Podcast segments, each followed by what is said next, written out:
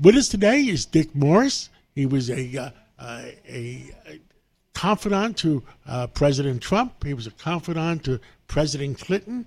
Uh, he knows uh, uh, the streets of Washington like the back of his hand. Uh, Dick Morris, what the heck is going on in, in Washington? What do you see coming in the future? Well, I think that the conventional wisdom, you know, the the, the needle, the needle, the needle is moving toward a consensus that Trump is going to win and defeat Biden. Uh, I think that uh, it, uh, several months ago, people concluded that Trump would win the nomination. But now I think they're increasingly concluding that he's ahead in winning the election. And uh, the issue is what the Democrats are going to do about it.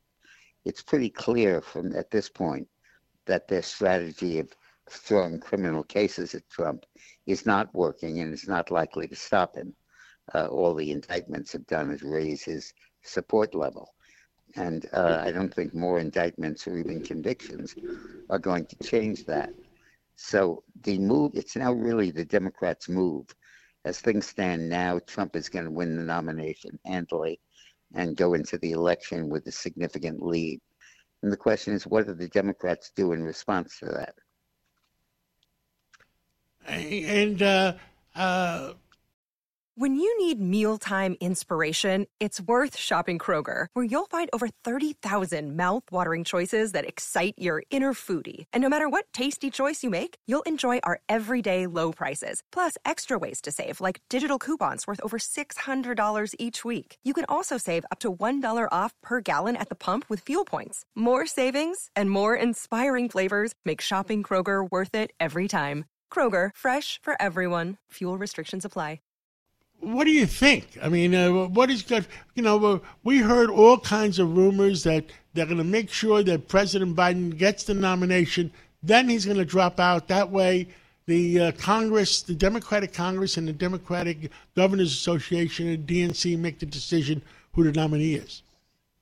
No, no, that's not true. The if he drops out, the Democratic convention is going to have to make that decision. No, after the convention. Yeah, well, I doubt he'd do that because the delegates to the convention are newly elected, and they probably would would want to be uh, named the nominee. I don't. There really isn't a procedure whereby Congress can do that. It's um, it's got to be the convention itself, unless there's a death or something like that. But um, I think that there's I think there are really three possibilities right now.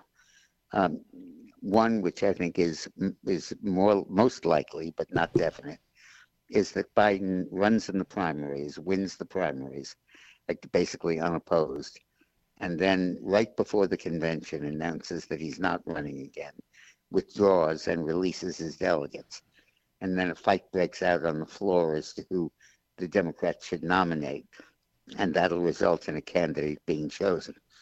I think the second most likely one is that Biden uh, is defeated in some of the early primaries by Dean Phillips, the Democrat running against him, who's got a very ingenious platform. He's running and saying, Look, I like Joe Biden. I think he's been a very good president, but he can't serve a second term. He obviously is incapable of that.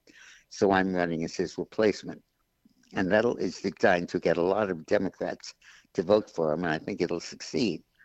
Also, Dean Phillips is Biden is not on the ballot in New Hampshire, the first primary, and I think therefore he's going to lose the first primary because he's relying on write-ins, and it's very similar to the situation in 1968 where Lyndon Johnson was relying on write-ins, and he lost the New Hampshire primary or won by small margin to Eugene McCarthy, and then 30 days later was forced out of the race.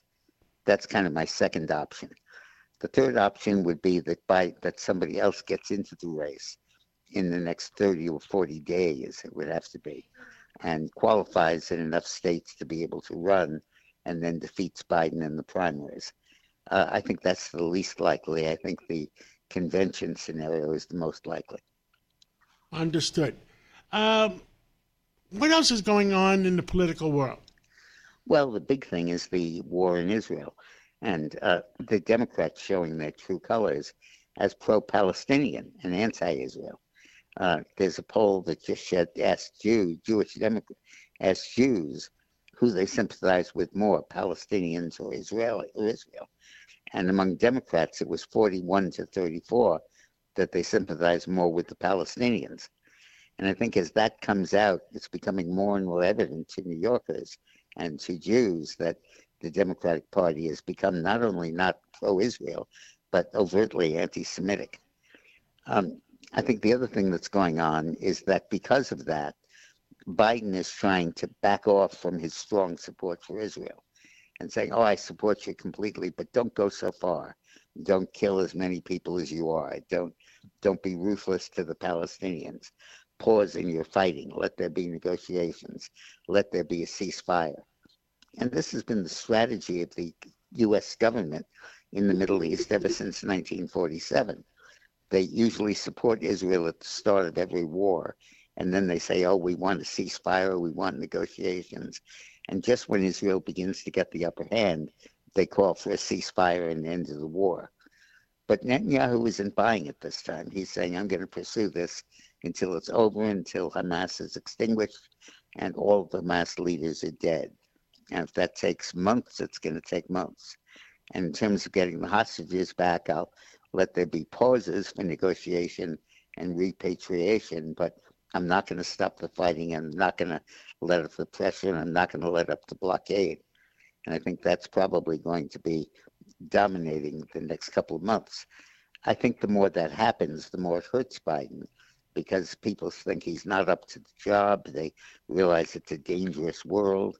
And when they look at this uh, this decrepit octogenarian leading the country, they say to themselves, how can we possibly have a guy like that as our leader? Uh, understood.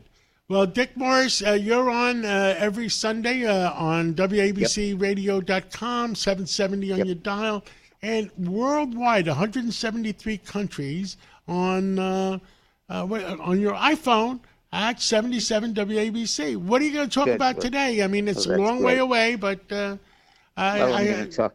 I'm going to talk about the shift in American public opinion in favor of Biden. I'm going to talk about the increasing anti Semitism of uh, the Democratic Party and its political implications.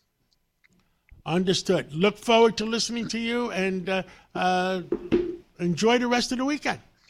Thank you, Kat. Bye bye. This is Greg Kelly for Priority Gold. What does it mean to be America's precious metals dealer? It means that you're in touch with the hearts and minds of those who love this country, value our freedom, and want to protect the future. Priority Gold is that precious metals dealer. They've helped thousands of Americans back their retirement with solid gold and silver. Call Priority Gold at 888-506-6439. Receive free shipping, free storage, a free investment guide, and one of the best purchase experiences in the industry. Call now or go to prioritygold.com. Ohio, ready for some quick mental health facts? Let's go. Nearly 2 million Ohioans live with a mental health condition. In the U.S., more than 50% of people will be diagnosed with a mental illness in their lifetime. Depression is a leading cause of disability worldwide. So, why are some of us still stigmatizing people living with a mental health condition when we know all of this? Let's listen to the facts and beat the stigma. Ohio, challenge what you know about mental health at beatthestigma.org.